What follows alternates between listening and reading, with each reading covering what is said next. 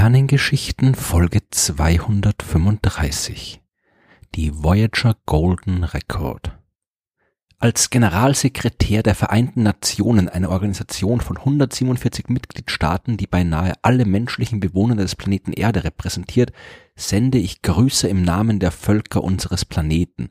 Wir treten aus unserem Sonnensystem ins Universum auf der Suche nur nach Frieden und Freundschaft, um zu lehren, wo wir darum gebeten werden, um zu lernen, wenn wir Glück haben. Wir sind uns ganz und gar bewusst, dass unser Planet und alle seine Bewohner nichts als ein kleiner Teil des uns umgebenden immensen Universums sind und wir machen diesen Schritt mit Demut und Hoffnung.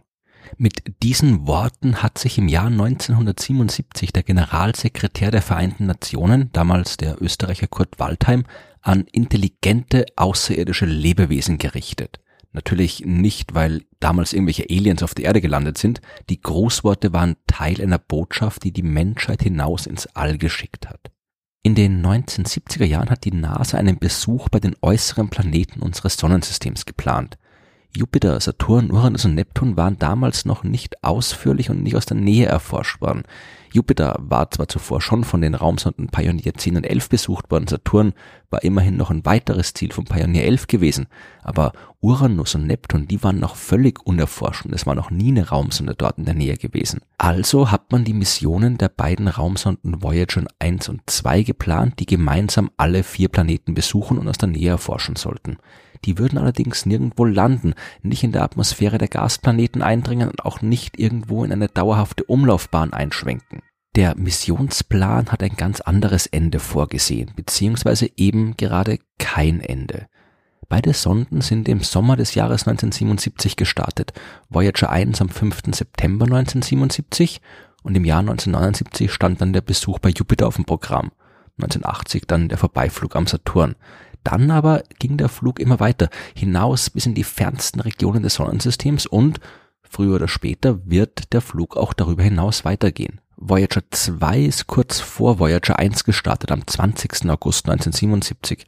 Auch die flog 1979 am Jupiter vorbei und 1981 am Saturn.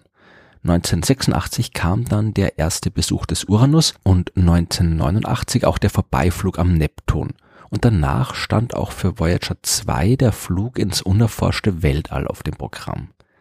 Die beiden Missionen waren ein grandioser Erfolg. Alle Planeten sind erreicht worden, erforscht worden und man hat großartige Entdeckungen gemacht, über die ich vielleicht mal in einer anderen Folge der Sternengeschichten erzählen werde.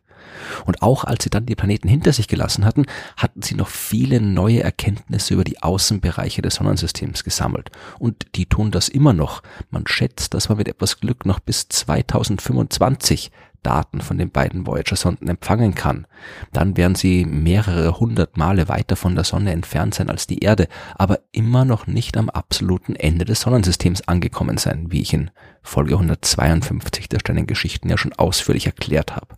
Aber selbst wenn wir dann keine Daten mehr empfangen können, werden die Sonden weiter durchs All fliegen. Und wer weiß, was sie noch erleben werden oder vielleicht auch, wen sie unterwegs treffen. Genau das hat sich damals vor dem Start auch der an der Mission beteiligte Astronom Carl Sagan gedacht. Wenn wir jetzt schon zwei Raumsonden so weit hinaus ins All schicken, über die Grenzen des Sonnensystems hinaus und zu den Sternen, dann könnten wir ihnen doch eine Botschaft für eventuelle außerirdische Lebewesen mitgeben. Okay, auch Sagan war damals klar, dass es absolut nicht sicher ist, dass irgendwo anders intelligentes Leben existiert. Und selbst wenn es existiert, dann muss es nicht unbedingt auf der Flugbahn der Voyager-Sonden existieren. Und selbst wenn das der Fall ist, die Raumsonden sind nur ein paar Meter groß.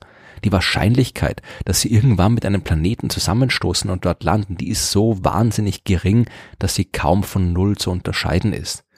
40.000 Jahre in der Zukunft wird Voyager 2 am Stern Ross 248 vorbeifliegen und Voyager 1 wird einen Stern mit dem schönen Namen AC plus 79 3888 passieren. Der Abstand wird aber in beiden Fällen 1,6 bis 1,7 Lichtjahre betragen. In einem Abstand von 1,7 Lichtjahren könnten ganze Planeten an der Erde vorbeifliegen, ohne dass wir irgendwas davon mitbekommen würden. Von winzigen Raumsonden ganz zu schweigen. Wir merken es ja oft noch nicht einmal, wenn ein paar Dutzend Meter große Asteroiden in ein paar zehntausend Kilometer Entfernung an unserem Planeten vorbeirauschen. Wenn Aliens eine Raumsonde zu uns schicken würden, dann müsste die uns wirklich direkt auf den Kopf fallen, damit wir es merken. Gut, die Aliens, die irgendwo in der Nähe der Flugbahn der Voyager-Sonden leben, wenn sie das denn tun, die könnten viel weiter entwickelt sein und die Sonden bemerken, aber als man die Botschaft entwickelt hat, die man den Sonden mit auf den Weg geben wollten, war allen klar, dass sie mit ziemlicher Sicherheit nie von jemand anderen als uns Menschen gelesen werden. Man hatte sich auch erst vergleichsweise kurz vor dem Start dafür entschieden, die Botschaft mitzuschicken. Carl Sagan, äh, seine Frau, die Schriftstellerin Anne Druyan und die anderen Mitglieder, die sich um die Botschaft gekümmert hatten, die hatten also kaum Zeit, das wichtigste Problem zu lösen. Was will man den Aliens eigentlich mitteilen? Der Speicherplatz war begrenzt. Man hat damals keine USB-Sticks oder ähnliches gehabt und die hätten die Bedingungen im All sowieso nicht überlebt. Man hat sich daher für eine 30 Zentimeter große vergoldete Scheibe aus Kupfer entschieden und darauf sind, wie bei einer Schallplatte, Daten in einer Datenspur eingeprägt werden, auf der man analog Bilder und Audiodateien speichern konnte. Aber eben nicht beliebig viele. Es war Platz für 115 Bilder und knapp 100 Minuten Audio. Die Aufgabe, vor der Carl Sagan und seine Kollegen gestanden sind, die war absolut nicht einfach. Wie packt man alles, was es über die Menschheit zu wissen gibt, in 115 Bilder? Und zwar so, dass die Aliens damit auch was anfangen können. Oder aber auch, soll man überhaupt alles erzählen? Die Geschichte der Menschheit ist voller Grausamkeiten, voll mit Kriegen, voll mit Zerstörung der Umwelt, hungernden Menschen, voll mit Dingen also, für die wir Menschen uns zu Recht schämen sollten. Sollen wir davon auch erzählen oder uns lieber im bestmöglichen Licht präsentieren? Sagan hat eher das mit dem bestmöglichen Licht bevorzugt und das ist einer der Gründe, aus der die endgültige Botschaft auch noch heute kritisiert wird. So oder so, am Anfang der Botschaft stehen auf jeden Fall ein paar Bilder, die die fundamentalen Informationen enthalten. Mathematische Definitionen, physikalische Größen, die Struktur und Position des Sonnensystems und so weiter. Nur durch diese Informationen kann der Rest dann überhaupt entschlüsselt und verstanden werden. Und dieser Rest bestand aus Bildern der Planeten des Sonnensystems, Bildern, die die Biologie des Menschen erklären, Bilder von Menschen, Bilder der Erde, von den Bergen, Flüssen und Wäldern, Bilder von Pflanzen und Tieren. Da waren Bilder von Angehörigen der verschiedensten Volksgruppen, Bilder, die Menschen bei der Arbeit zeigen, beim Essen und Trinken und Bilder, die unsere technischen Leistungen und Erfindungen vorstellen. Neben den Bildern gab es auch 55 Grußbotschaften in 55 Sprachen. Sagan hat damals weder die Zeit noch die Möglichkeit gehabt, irgendwelche offiziellen Botschaften der einzelnen Länder einzuholen.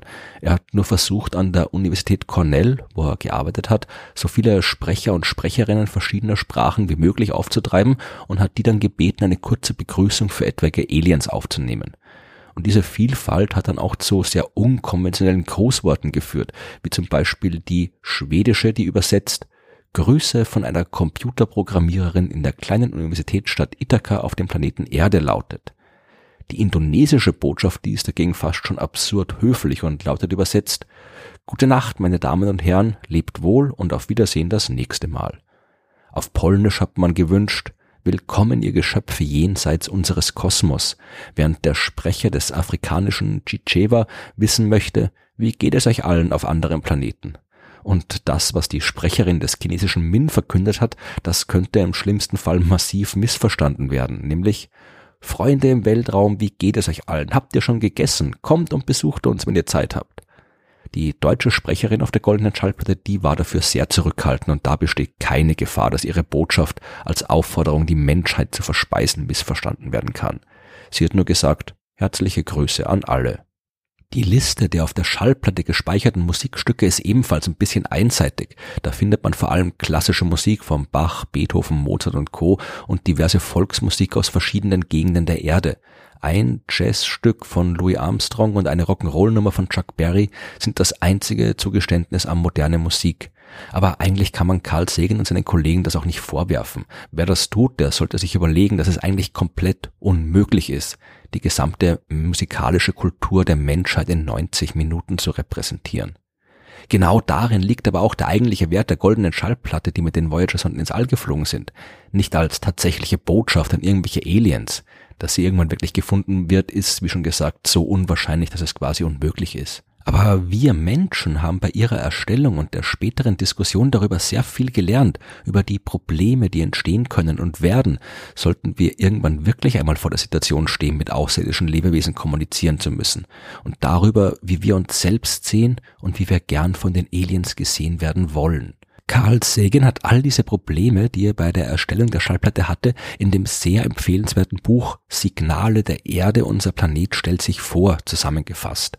Und wer sich selbst eine Meinung über die Inhalte der Schallplatte bilden möchte, der findet alle darauf enthaltenen Daten heute natürlich im Internet. Das Internet hätte Sagan damals sicher auch deutlich bei seiner Recherche nach Bildern und Musik geholfen. Das grundlegende Problem aber, das bleibt.